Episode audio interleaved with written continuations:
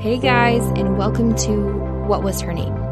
The show where I will uncover the stories of domestic abuse survivors. I'm your host, Maya Hooper.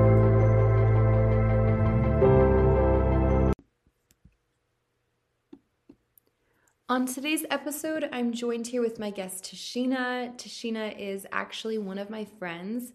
Um, she's like a big sis to me, and I'm super grateful to have her in my life and really honored that she is willing to uh, share her story here today. Tasheena, thank you so much for being here today. Maya, thank you so much for having me. Um, what Maya said, I agreed. We are privileged to be in each other's lives, and I'm so honored to be a part of her life and here today. My name is Tasheena. I am 34 years old. I met him August of 2011 through our church at the time, and I have been out of that situation for six years now. How did it start? It started slowly along the way, about six to eight months in, with some emotional, verbal manipulation, me not realizing that he was manipulating me almost every day and um, just talking down to me, tearing me down. I wasn't even really paying attention at, at first to that. And then the first time it became physical, it was probably about a year and a half in. And I remember that he threw me to the ground, landing on top of me when we were at a park. So it was like hard um, dirt, grass area, and bruising my ribs from it. Mm. And I think that's the moment that I realized that something was wrong, but I didn't leave him. I allowed him to convince me to stay, like to come back to him. I initially was like, I can't do this, and I got scared, but then the next day, so quickly and easily, like he convinced me to come back. Mm. And let's share some experiences um, in the abuse journey with him.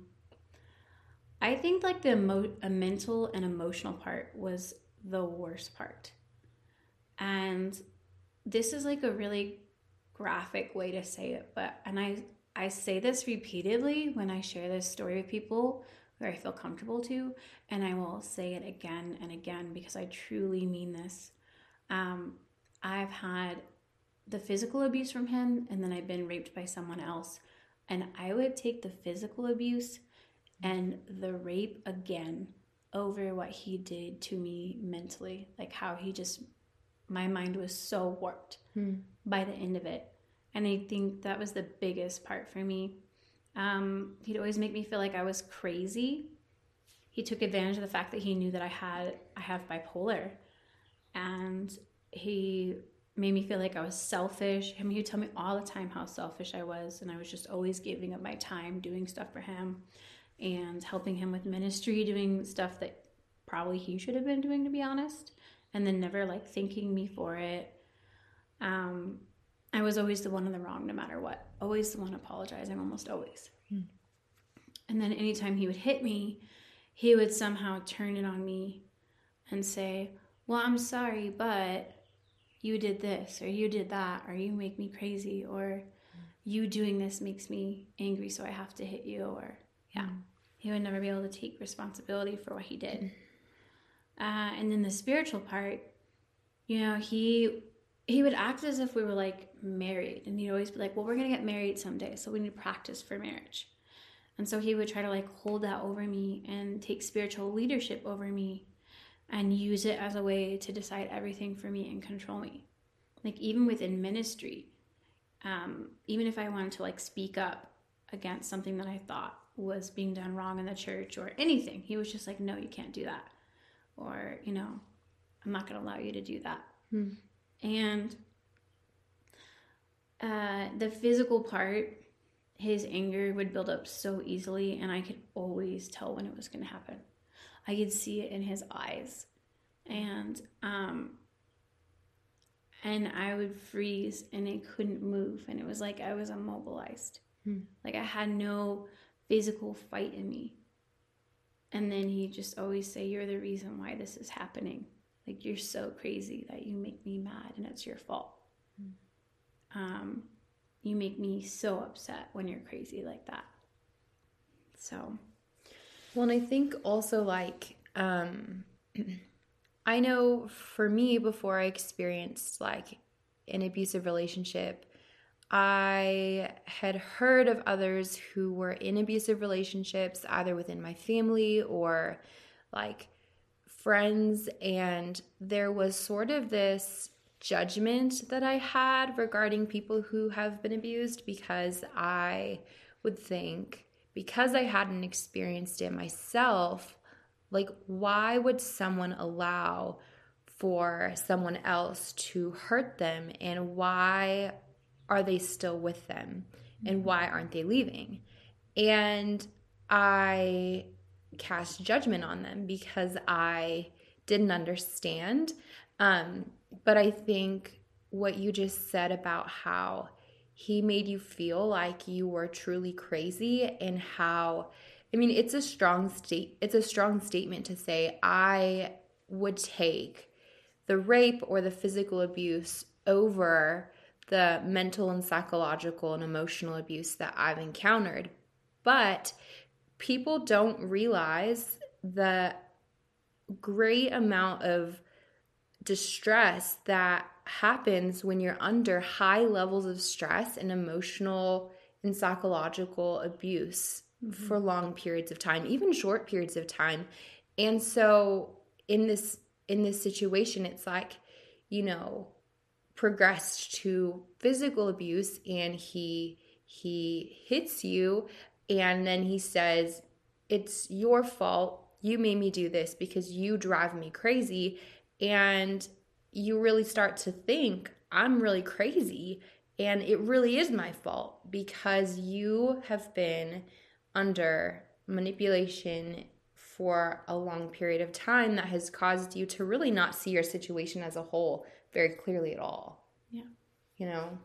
Yeah, I truly believed it didn't take long because he just said stuff so often, or like even like I said at first when I didn't realize what he was doing, it was like he was setting it up for it. Mm. And I did. I truly believed everything he said about me. And I forgot who I was and I forgot who I was in Christ and I forgot how God saw me and all I saw was the way he saw me. Mm. And I did. I believed it without a doubt. Yeah. And you're right like I didn't think I would ever allow something like that either. But mm. it is it's different in the moment. So mm. yeah. Um so I think like the most painful part uh is when he got to the point of making fun of my son. So, to clarify for anyone listening, when I met him, I was a single mom. And I was actually pregnant with the son that um, that was from the man who raped me and was going through the process of adoption for him. And so when uh, we really started like getting more serious and he was you know, slowly manipulating me and got into that, he would start calling my son like retarded and different things like that. Hmm. And those were the moments where I actually got hit most of the time. Really? Because I would never defend myself. But when it came to my son, which honestly doesn't say much because, like, can't believe I was even with him if he even said those things about my son. Hmm. But again, I was just like in that warped state but he yeah he would call him retarded he was saying that he was like the worst part about the fact that i was sloppy thirds by the time it came around to him mm. and he had convinced me absolutely without a doubt that no one would ever want me because i was sloppy thirds and i was a single mom mm. which is so bizarre because yeah. like there's so many people that are open to that and mm. care about people who are like single moms and have kids and want to get to know their kids so I think that was the most painful part is I truly believe that. He made me believe that. And I, yeah, I just didn't think anybody wanted me except for him. So I felt like I was trapped because nobody else would love me or take care of me. Yeah. So, um, So I think what made me think of leaving and how I did it. Um, so he was very just strategic in how he hit me. Mm-hmm. He would never hit me on the face. But you know, we both did ministry at the church, and so I think he knew like people would see that. And he was very good at like where he could hit me. And most of the time he would hit me like ram me into things or he would punch me really hard in the stomach. Mm. Um so the last time when that happened, we were on the way back from somewhere, and it wasn't far from my parents actually, mm. in Rio Rancho. And we were on a main street, and he got upset at me for something, and of course, it was about my son. And I was driving, I was the one driving, mm. and he punched me so hard that I almost blacked out. Wow. And it took everything within me, and I truly believe it was the Lord to stay conscious just long enough to use my turn signal, get over the other lane, turn to the right, and park. And I knew my parents were like two miles away, and I literally, it was my car. I got out of the car and I ran as fast as I could for two miles to my parents' house. And I was just like, I'm done. I can't do this anymore. Mm-hmm. And I told my parents. And what's really crazy to me, and I say crazy, not saying I'm crazy, but like a situ- the situation, is that even a little bit after that, I hung out with him a few more times later on because I felt sorry, like felt sorry for him, hmm. and then realized that like I was getting sucked back in again. But what was good about that was I had the strength immediately to say no and walk away. And then I never went back after that. I think I really realized something was wrong when he threw me down to the ground at that park and landed on top of me and bruised my ribs. And I left him right after that, totally freaked out. And he even looked a little freaked out too, actually. Hmm. Um, and I told him that I was done. And I went home. And when I had to lie to my parents about what happened, I actually told my mom something really lame. Uh, they had one of those arbors, like the iron arbors, in front of like the entrance towards their house because it's kind of a like a small walkway towards the door to their house.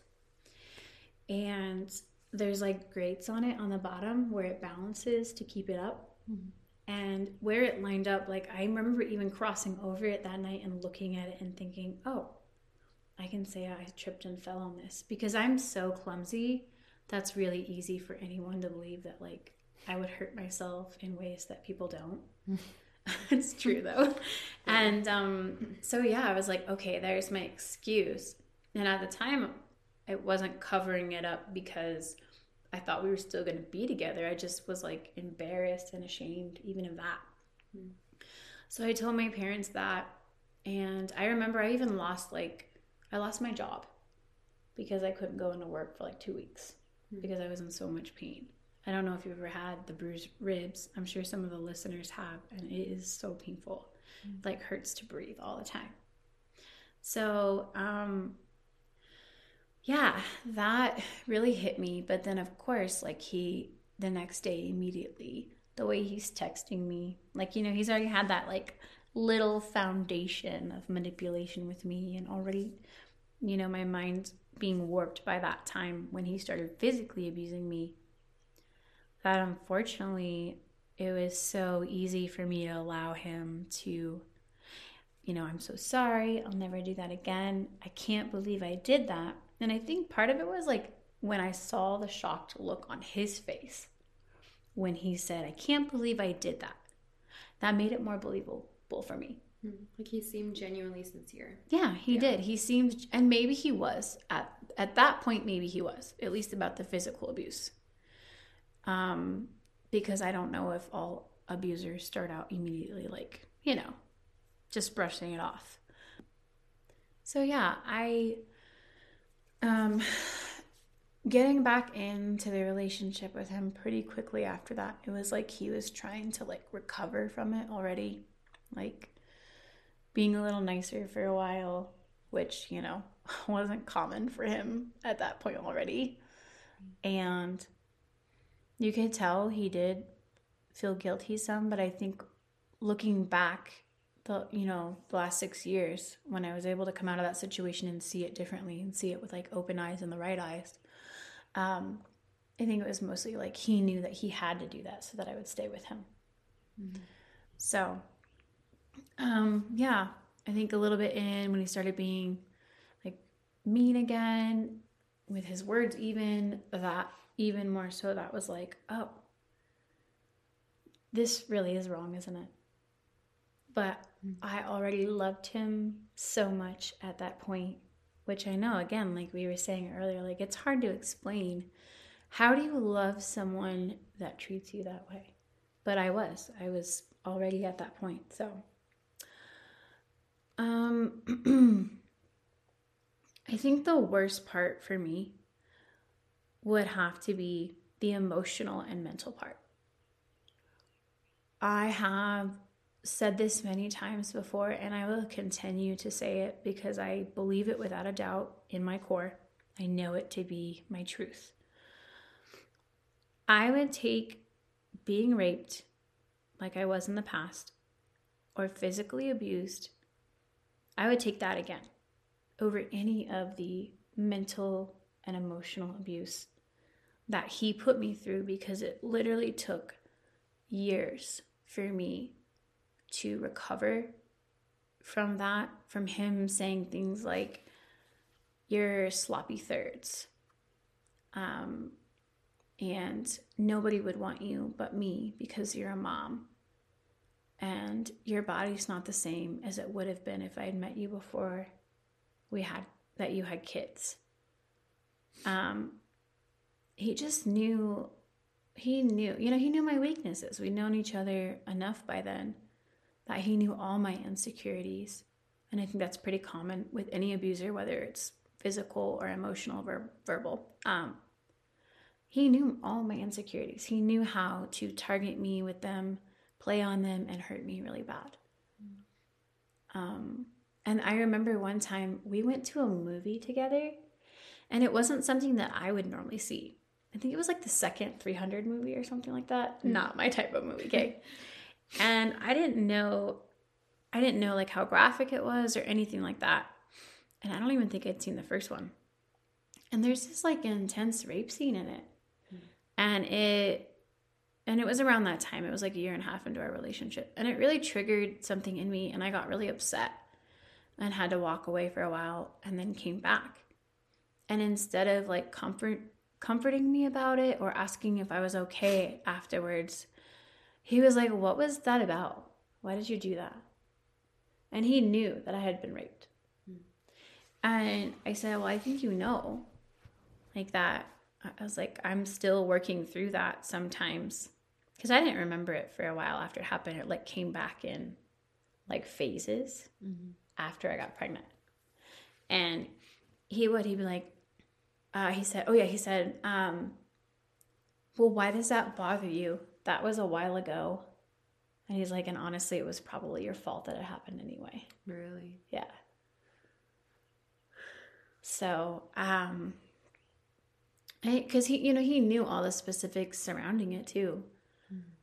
Um, so I think that made it easier for me to believe that he was right, that it was my fault.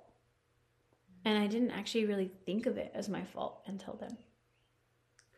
So, wow. So he like sort of inserted that mm-hmm. lie. Yeah. yeah. I did have a little bit of the shame that I think anyone would have to different degrees when you get sexually abused or raped or anything like that. But I didn't claim it as my fault. Yeah. And then he spoke that into me. Well, and I think also like his words, um, I mean, they were important to you because you loved him. And so what he says carries weight and I think I mean, yeah, in any relationship like um, you have the opportunity to either speak like life or death, right? Like, and mm-hmm. so he chose to speak into your life in a really harmful and negative way and use something so traumatic like a rape that you had experienced and yeah, truly inflicted just like pain. And I feel like that's already like a wound that was, you know, I don't know if at the time you felt like it was like healed. It sounds like you were still walking through some of the healing, but yeah. But he sort of just like completely reopened the oh, wound. Yeah. Very fresh after that. Yeah. Intentionally. Mm-hmm. Yeah. Um, yeah, I think the only time he really spoke life into me was when it was for his benefit for ministry. Hmm. So, and that took me a long time to see too. But yeah, it's like I look back and I'm like, wow, he never, he always spoke things of death into me, hmm. unless it was for something for his gain when he was in ministry, like to make him look good or to work for what we were doing in ministry. Yeah. So, um, I think like that segues really well into like spiritually um so you know he was he did college ministry he was the head of college ministry at the church we went to and i did worship leading for it and he would try to take spiritual leadership over me as if we were married already and he would be like well we're practicing for marriage because we're going to get married someday which of course was always a lie because i don't know if he ever truly had the intention of actually marrying me. Mm. So, um, and he would use it as a way to like decide everything for me, even like within ministry, like what I would do or not do, or what I would say or not say, or how I would say it. You know, like there's some things in the church I just didn't always agree with how it was run, and I wanted to speak up, or I would wanted to speak up to defend myself, whether it was the right thing to do or not at the time. Um, he would always be like, "No, you'll make me look bad. Like I'm I'm part of the church staff. Like you can't do that." Mm. And it would always be about like if it would make him look bad or not. He was just always so concerned about what the staff at the church would think and not like just me being me. So, mm. um, and it was crazy because I like I had nothing to do with him. It was all things that I was part of. Like I did a, a worship internship there and one of the things with that I was going to mention, and then you know something else I was doing with worship, and he's just like, nope, nope, nope, nope. It's just like this has nothing to do with you, but yeah. you want to control it because you're so afraid of like something, you know, mm-hmm. that'll make you look bad. Yeah. But yeah, so um, and I think with that too, I allowed it to affect me missing out on opportunities with ministry there too and then he would also be like oh it was so confusing like because you know we were obviously having sexual relationship when we shouldn't have before marriage and while we're both like doing stuff for the church he's staff on the church i do worship leading for the college ministry and having sex you know quite often to be honest and we would do that and then he'd be like oh let me teach you like how to do a real study with the word. Like it was just so like looking back, I'm just like that is so bizarre. Yeah. How did I not see how twisted that was? Mm. And he would like tell me how to have my relationship with the Lord when we were both like living in such like yeah. Yeah. Secret shame basically is what it was. So um physically with him his anger would build up so easily sometimes. And I think most of the time when that would happen was with when he would talk about my son.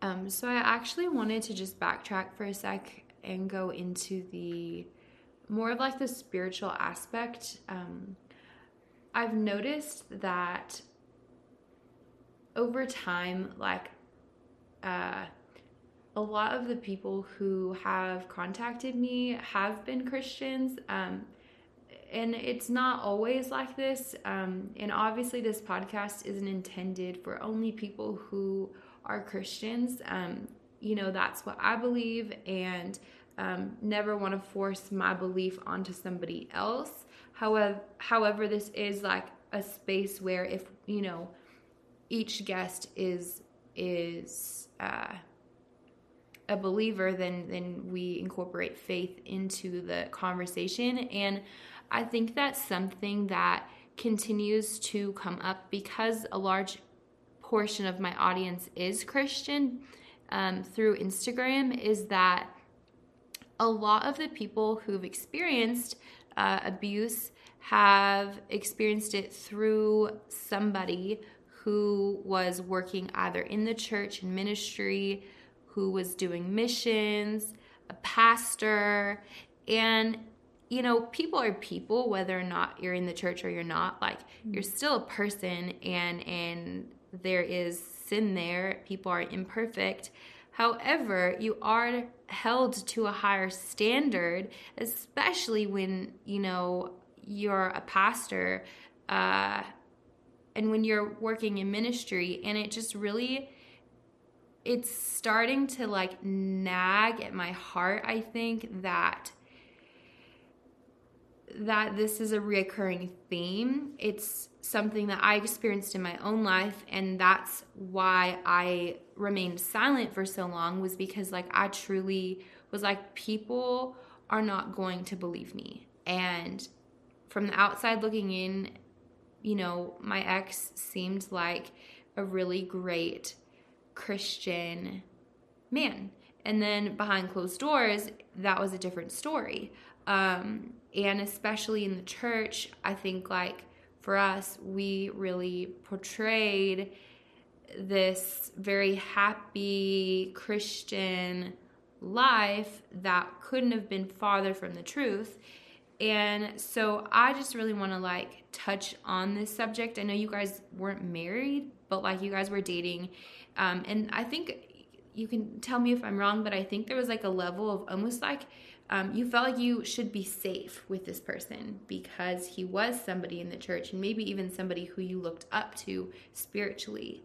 And he kind of uh, like not just only abused you but like abused that place of like spiritual almost like he had like a spiritual authority in your life. Yeah. Mm-hmm. we when we met i was pregnant with my other son that is now adopted by a really amazing family by the way. It's an open adoption. But um I trusted him and I was confiding in him like a lot of stuff that I was going through and had gone through. And at first, like, he just acted like he was listening and being my friend. And then all of a sudden, it became like more personal when we like kissed and it was just kind of like happened. Or at least for me, it kind of happened. I don't know if that was his plan, to be honest. But um, yeah, yeah, definitely agree with that. And then it was when we were at church. Like, I think some people suspected not what actually was happening. They just suspected that there was something weird with our relationship because it was like almost like he was so overly paranoid, mm. even about us like doing physical things in the background that nobody knew about. He would like barely hold my hand at church, like anything like a normal dating couple, even in the church atmosphere, would do. Mm. He would barely do that. And people had even like mentioned stuff to him and me about like hey, you know, we're glad you're keeping your boundaries so well, but like it almost seems like you guys aren't really relaxed. Like, is everything okay? You know? So, and I would tell him that, like, you don't even really want to hold my hand mm. and like show affection to me mm-hmm. in front of people. And like, it, it hurt my feelings too. And he also hid me from his um, mom and grandma because he was ashamed of me because I was a single mom. So, um, yeah. And so I think that's exactly what that's happened. Ridiculous. I know, I know. That's I like laughed ridiculous. about it now, but the just the position that he had. You're right. Like it was.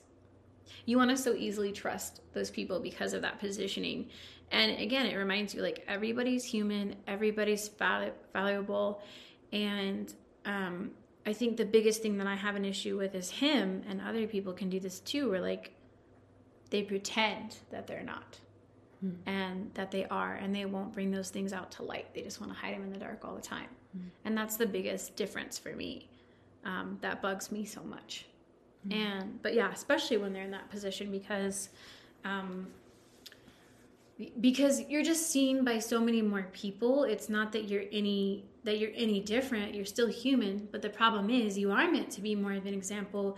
And you should be more honest about things that you're struggling with and work through them right. so that people can see that and then be that example because a lot of people look up to you in that position. Yeah. So. Well and i think it's like i think that this is this is a hard truth and it's something that I have had to come to terms with, and it's that I think I don't know if it's even like because I was naive, but but like I genuinely thought that like as long as I'm dating someone who is in the church and who's a Christian, like I'll be okay. Like mm-hmm. I'll be safe, I'll be good. And that's not where am I going with this? Like because it's really important to me i feel like this topic of just really that as for those of you who are listening who uh you know are christians and even i mean you listeners who aren't like i think that we have to like come to a point where i feel like we recognize that like people are people and like just because there's a title over them um, whether that be that they are youth pastor or they are a worship leader or uh, i don't know they you know are in charge of this this team in church like that does not mean anything. Like it does not like secure you that this person is is you know not a psychopath. And that's like that's like a very far far-fetched like thing to say but like the chances of them being a psychopath are quite quite small but like um they're out there. And like i'm only saying that because i was like married to one and like you were dating one. And uh, the last girl was uh uh almost you know she was she was married to one. And so it's mm-hmm. like I'm saying that because like these stories are real. These aren't fictional stories, they're not made up. Like this is real life, real people's stories and experiences and unfortunately experiences with people within the church. And so I just feel like and I feel like this urgency lately of like really just being aware of like that you're not placing people on a pedestal because they are involved in the church or they claim to be a Christian. Um, and really recognizing that, like, if you're in a toxic relationship or you're in a relationship where uh, there are red flags, I don't, you know, if they're on the worship team, great, but like they sh- they probably need to like check their heart and check, you know, check themselves because like it doesn't mean that um, you're necessarily going to be in uh, safe safe um, arms with them. Does that make sense? What I'm trying to say? Yeah, I yeah. think whatever title you have, whether it's in in ministry or anywhere in the world, um, does not make you exempt from being fallible because we yes. we all are. Amen. And so don't ever pay attention. I, and I mean this in the sense of relationship. Like, do not ever pay attention to the title to help you decide whether you're going to be in a relationship with someone, friendship, or more um, because that's not that's not something to go off of. That's for sure. Yeah. So yeah, and you know it's interesting. Like there, there's such a large influence with that to the point that when I was with him, I have such great mentors in my life in that church. Mm. Um, one of them being our mutual friend, mm. and speaking such good things into my life and over my life, and even like you know, always checking in to make sure. And I, I had so many opportunities to tell them what was going on, and I didn't mm-hmm. because I felt the need to protect him because of the title that he had. Wow.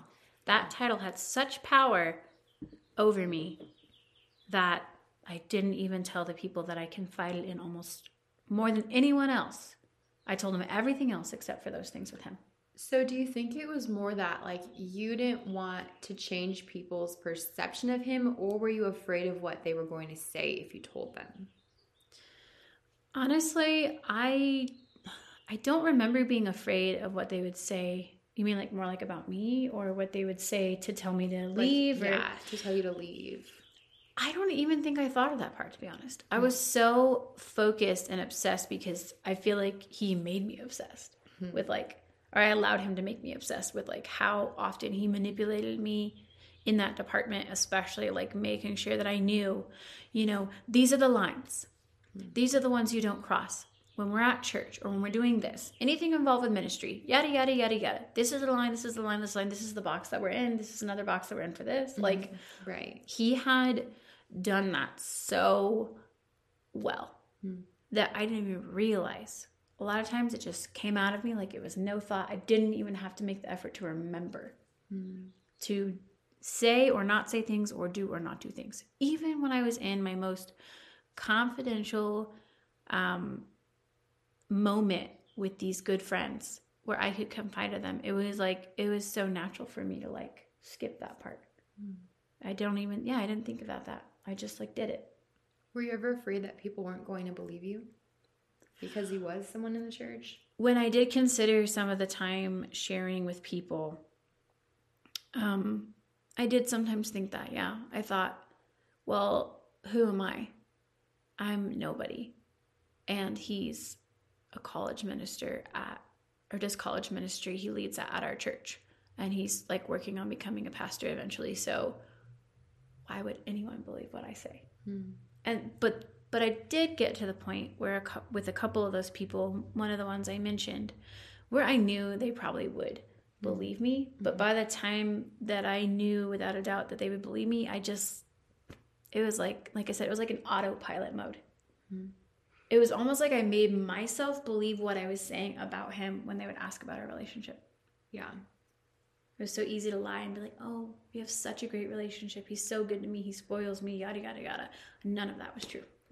Well, and I think you get really good at like compartmentalizing. Like I know I I would have yeah, you could I would have like almost a rehearsed line like, you know, oh, we're doing good. He's good, you know, he's just, you know, in XYZ and then it just became normal for me to lie.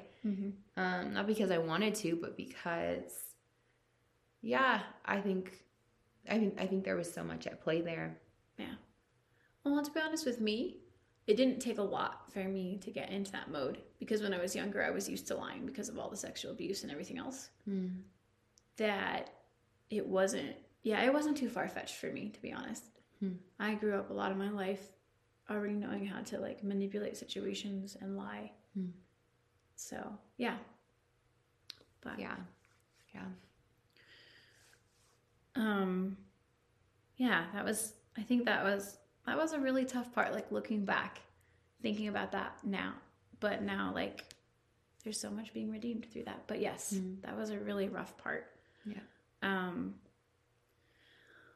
i would say did i talk about physical? Physical i had mentioned earlier. Um i think i'll just touch back on that a little bit. I was mentioning his anger being built up um and i would see when he would hit me. So i think the biggest thing with that was what is wild is like i look back and i still don't even understand. Um i don't even understand how this happened. But you do you go into like this like this trauma phase where it's like your mindset is completely different and your body doesn't even know how to respond. And so when i know that he was about to hit me i would become immobilized like I couldn't move at all. I'd freeze and I would become immobilized. And he would always make it my fault when he would hit me and say things like, You make me so upset when you're crazy like that. So that's why I hit you. Or it's because you're crazy as to why I get mad and hit you. Um, or you're just so selfish sometimes. So that's why I hit you.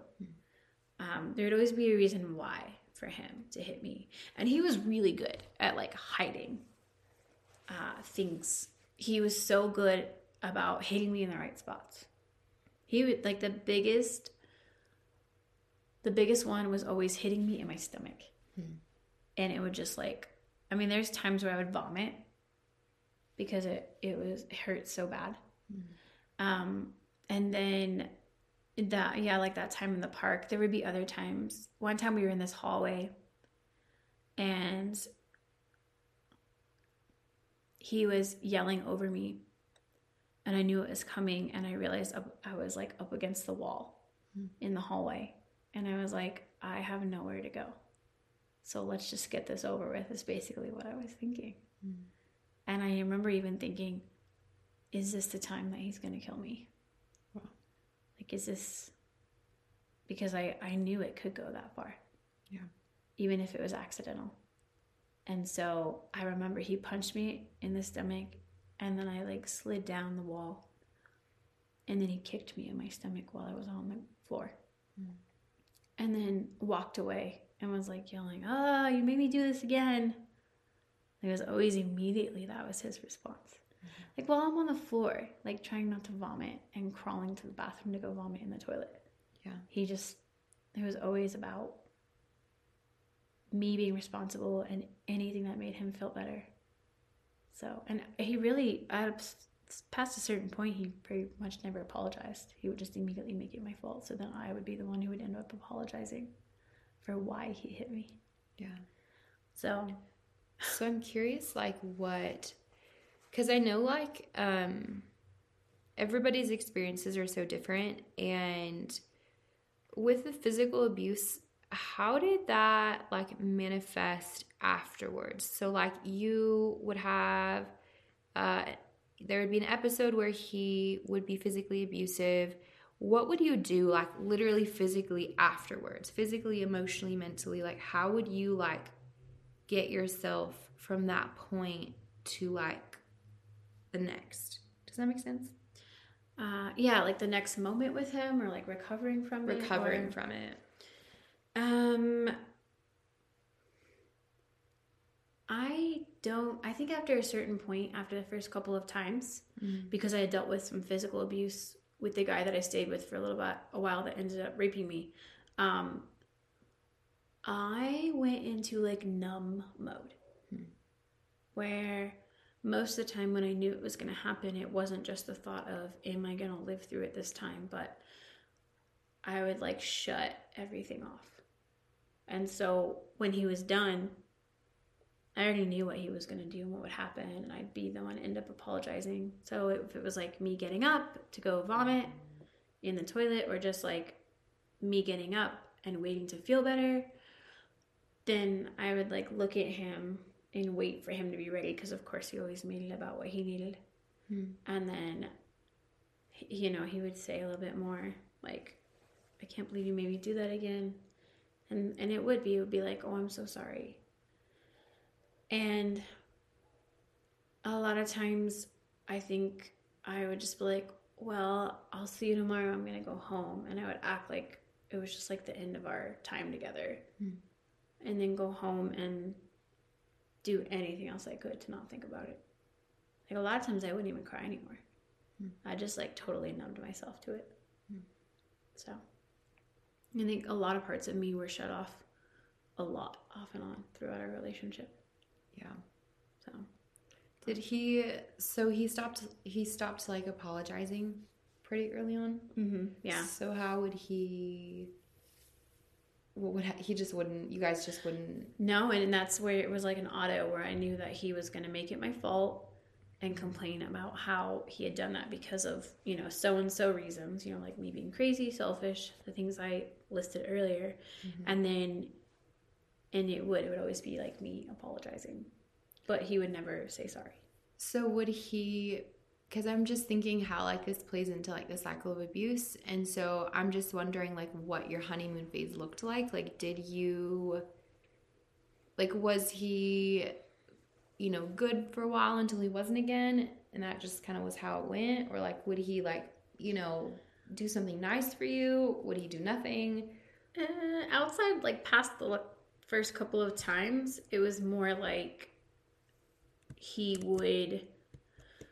It was more like he would just not physically abuse me for a while and then maybe just try to be a little bit nicer with how he talked to me, but it was never like buying me things or buttering me up with his words or anything like that. It was like Yeah, which is weird because I know like some people but I think since I had such little fight in me at that point that he knew he could just like, oh, we're back into this autopilot mode of this is what happens, so here we go. Did you ever think like this is the last time or were you like no, he's going to do it again for sure? I thought I thought that after the first time, I thought, okay, he won't do this again. And then at the second time, I thought, no, this is really, he won't. This is the last time. Those two times were it. Mm. Um, after that, it was just like I knew it would come eventually. And it was almost always when my son was brought up. So it was like I knew, you know, for specifics, mm-hmm. one time when we, I was still living with my parents before we had our own place when I was a single mom. Um, I my son had been there recently and went back to his dad in Colorado for a while. It was when we were able to take turns more like month by month or whatever before he mm-hmm. was in school full time. And I didn't I didn't think about it. Like I knew he didn't really like want to meet him yet. It was before he met him and he didn't really like when I talked about him too much, but I didn't even think about this or consider this until he came into my room and he saw like his stuff in there, his toys and different things. Your son's? Yeah. Yeah. And he was like, What is wrong with you? And I was like, Oh, what do you mean? And he's like, Why is all of his stuff in here? Why would you do that to me? Huh. Yeah, like he didn't even want a reminder that I had a son. And he would he would be like he'd be like, That really hurts me, like to see this stuff and you should have put it away before I came here. Yeah. And like and now I look back and I'm like laughing and I'm like WTF but yeah. but in the moment I was just like oh my gosh okay like I'm so sorry I didn't even think about it yeah so like I was apologetic yeah now I'd be like uh, you know sir you can leave you can leave sir in some not nice words just saying but yeah, yeah. so yeah but so and I think that was not segues really well into like what the most painful thing was for me was when he would bring up my son in that way. Mm. And that's when I, like I said, that's when I got hit the most because I had no fire for myself anymore. Mm. I had no fight for myself anymore. But like when it came to my son and him calling him things like retarded when he was mad at me or you know he he came from the the first guy I ever slept with um, before my like he would always just mention how many people I'd been with. Like you're sloppy thirds, you're this, you're that. Um, but with my son, it was just always like, I think there's something wrong with him. He's retarded, or you know, just all these things that he would put. Sometimes even like doubt in my mind that maybe my son needed to get tested for autism or other things. Not that having autism would be bad. Mm-hmm. Not at all. Mm-hmm. I think autistic children are beautiful. And a couple of our boys are even slightly on the spectrum. Like, I don't, I love all children. Mm-hmm. And so, like, it wasn't that, but it was just like this doubt. And then it was almost like he always made me feel like there was something wrong with him and I needed to fix him. Mm-hmm. Because again, that was just another way to like hurt me and bring me down and bring my son down because it made him feel better because, you know, whatever was going on in him and then him not liking my past. Mm. So, um, and, you know, I think that and anything with my son and then anything with like worship. And I would tell him, you know, at first he would be like in that honeymoon phase, which was like the first seven or eight months we were together when I went through my pregnancy with a son that was adopted. Um, like we met when I was like two months pregnant with him, and we were friends during that time. And he would just, you know, be so sweet during that time. But afterwards, like he was sorry, he was sweet for seven to eight months. Sweet-ish. Yeah. I mean, like the first few months especially. But again, yeah. the looking back, I realized like even a little while before I had my other son that it was the the verbal mm. and emotional abuse that had started and the manipulation without me even realizing it and I still thought he was like sweet to that point. Yeah. But after I had my second son and the adoption process went through and all that, it was like a flip of the switch. switch. And then all of a sudden it was like even more intense and even more just like it was wow. It was a huge difference. It's terrifying.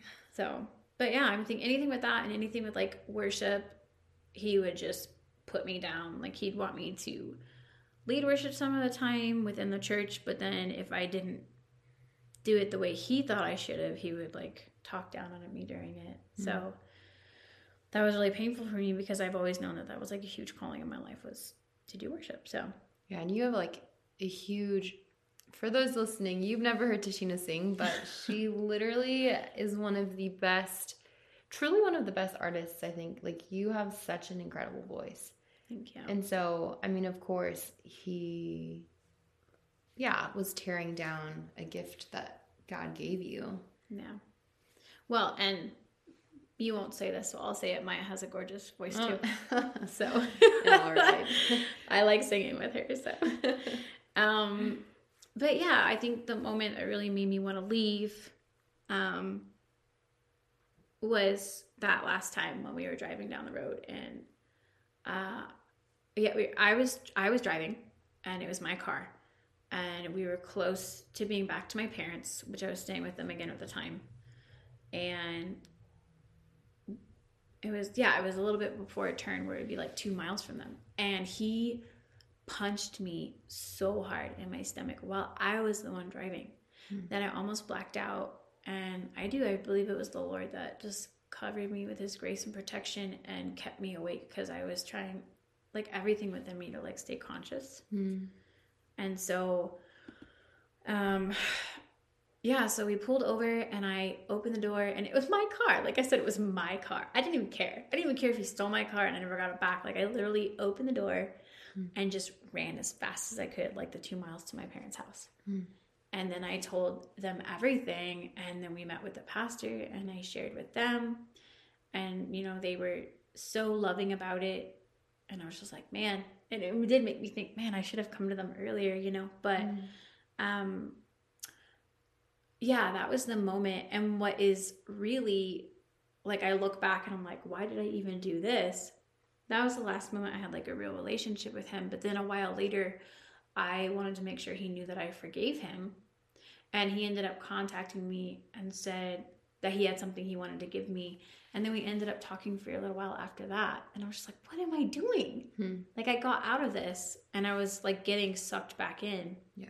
But then thankfully, it was so much easier that time because I knew what it would be if I like got back into a full relationship with him again. I was just like, yeah, bye, we're done for good and I'm never going to contact you again. Hmm.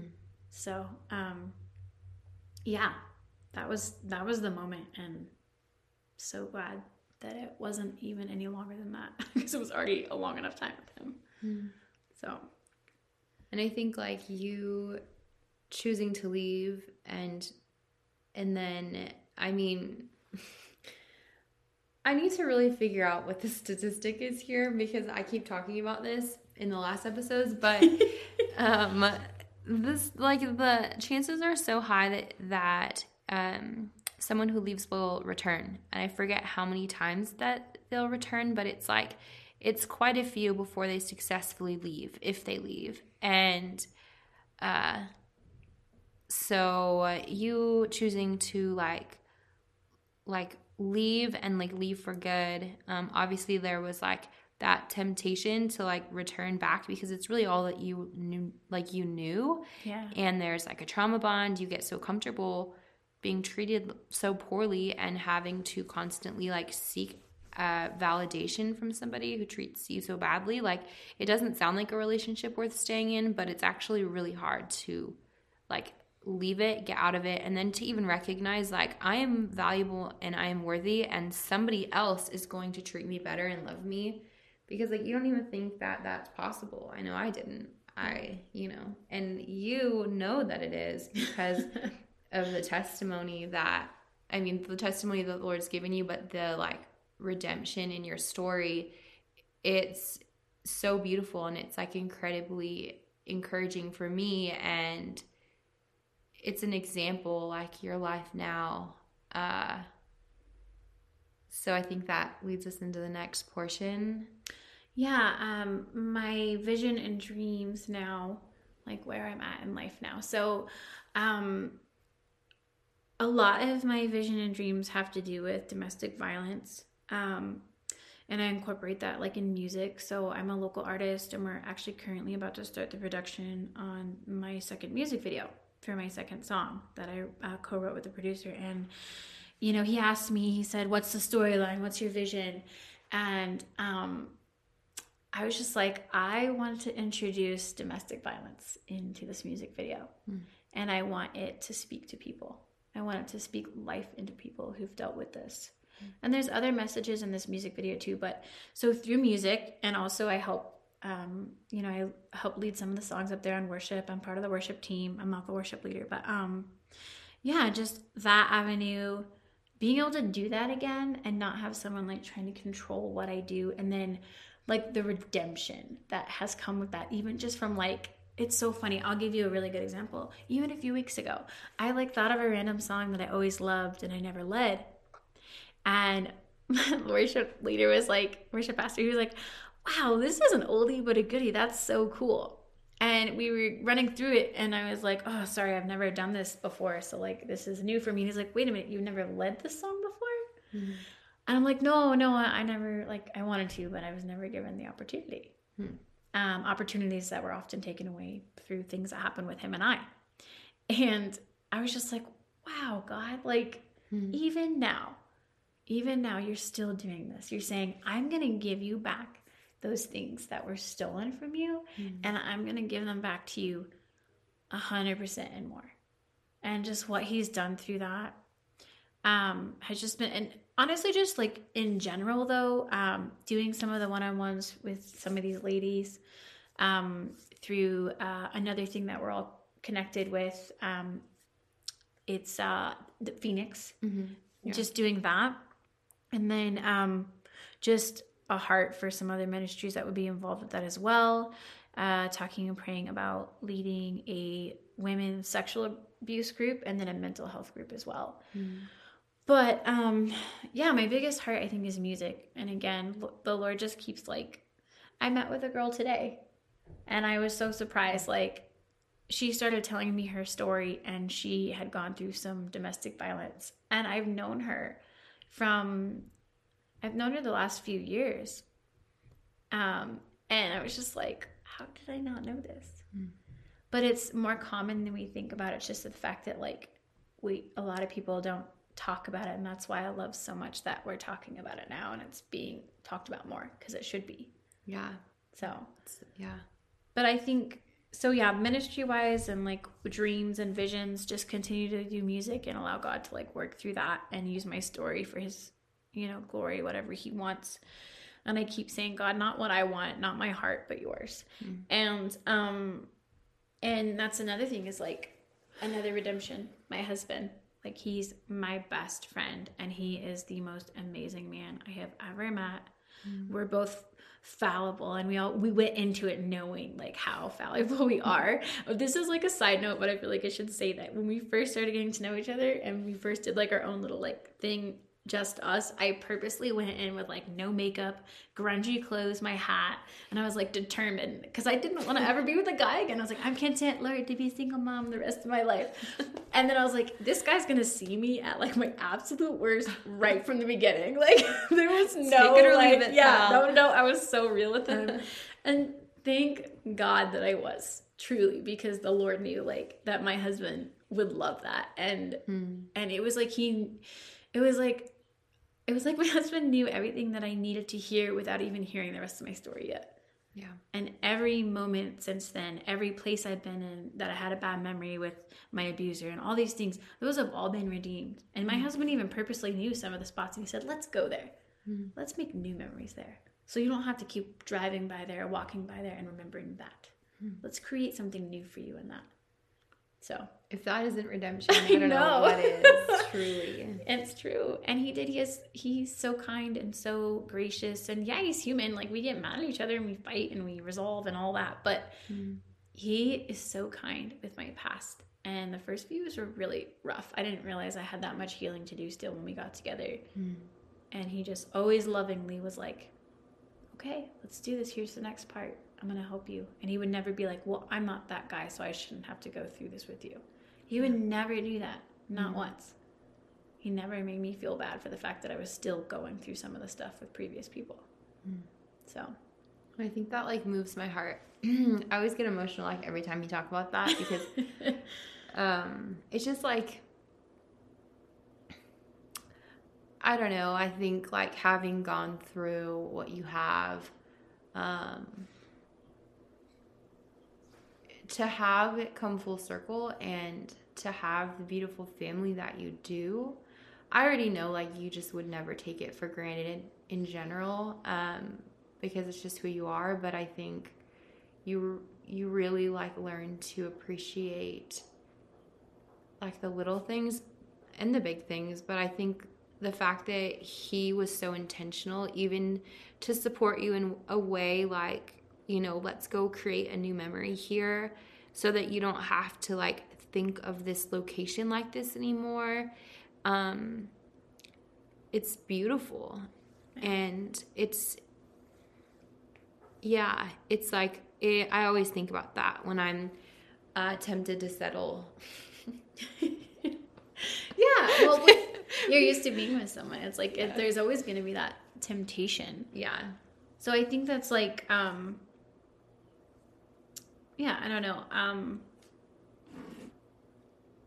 well, and I think um, just to add to that is like, I think that sometimes, like, and I know that a lot of people, like, I know that like people who have experienced um, like domestic abuse um, can re- relate to this is like uh, that you don't think sometimes that somebody could love you um, knowing all of like the trauma that you've been through mm-hmm. but the fact that like you have your husband and he knows everything from start to finish and he's like he's like not just willing to like work through it with you but truly like uh set an example for like what a godly man is and a godly father and he loves it's just i don't know the whole thing is just it's truly the lord's redemption at its finest well, and something that Isaac said to me in the beginning when I thought he was gonna run and hide behind the hills when I told him the rest of my story on our like first official date. He looked I remember he looked me right in the face and you're expecting me to run right now, aren't you?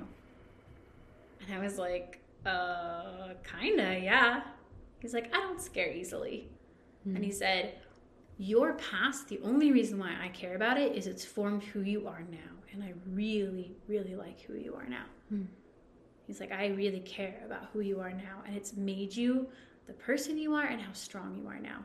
And even throughout getting to know each other, dating, marriage, everything, even up to this point, there's always still moments where he's like, he's like, I love how strong you are.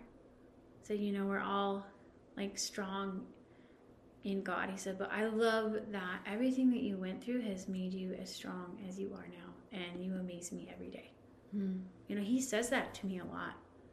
And I think it's like the Lord knows that I need someone to reinforce that for me sometimes. And He always ends up saying it like at the right moment when I need to hear it. Hmm. But um, I don't know if, the, if there's one thing that I can say to the listeners, I wouldn't say just like one thing, but like to sum up to encourage all of you is that um, you're not alone. Even if you feel like it, you're not alone in this um, and you're loved. And my hope and prayer is that anyone listening who's walked through this, that you don't feel shame. Um, and I really hope and pray that you can surround yourself by the right people. And I also want to say to really encourage you that if you're going through it and you want to leave, or you're just getting through it or you've gotten through it, but you're in that struggle part of like not finding that right person yet, whether you have kids or not. There's the right person out there for you, and yeah, don't settle. Hmm. I feel like my story definitely reinforces that. You don't have to settle. And yeah, sometimes it's rare these days, to be honest. Um, it doesn't mean it's not out there for you and you can you can absolutely have that story and i'm not going to say like that prince charming story because I honestly believe that's a load of crap. Because, yeah, he's going to be your Prince Charming in some ways, but like he's not going to be perfect. And to me, like saying Prince Charming implies that they're perfect. Hmm. He's not going to be perfect. He's going to be perfect for you, if that makes sense. That's good. And I love saying that because he's valuable just like we all are. Whoever mm-hmm. you're going to meet someday, that's going to be the right person for you. But but God has already placed them to be like that match for you, mm-hmm. even if it's down the road. So don't give up hope. Stay encouraged. And um yeah, just keep chasing your dreams. Mm. Doesn't matter how old you are. I'm 34 and I'm just now like trying to pursue music again with the local producer and I just don't feel like, you know, and I'm like talking about like a side career of pararescue, all these things and I'm like I'm 34. Like but you know, it doesn't matter. Yeah, like, it's never too too yeah. late. So it, it is. It's true. It's never too late. Hmm. So just don't give up and keep pushing through even on the hard days. And just remember that even if you don't know someone personally that's been there, there are people out there who have so you're you're not alone in this. Yeah. Yeah. So good. Tasheena thank you so much for coming on here today. I'm super grateful to have you. And next week uh, tune in. We are um, nearing the end of season one and we will begin season two soon. Um, yeah thanks for listening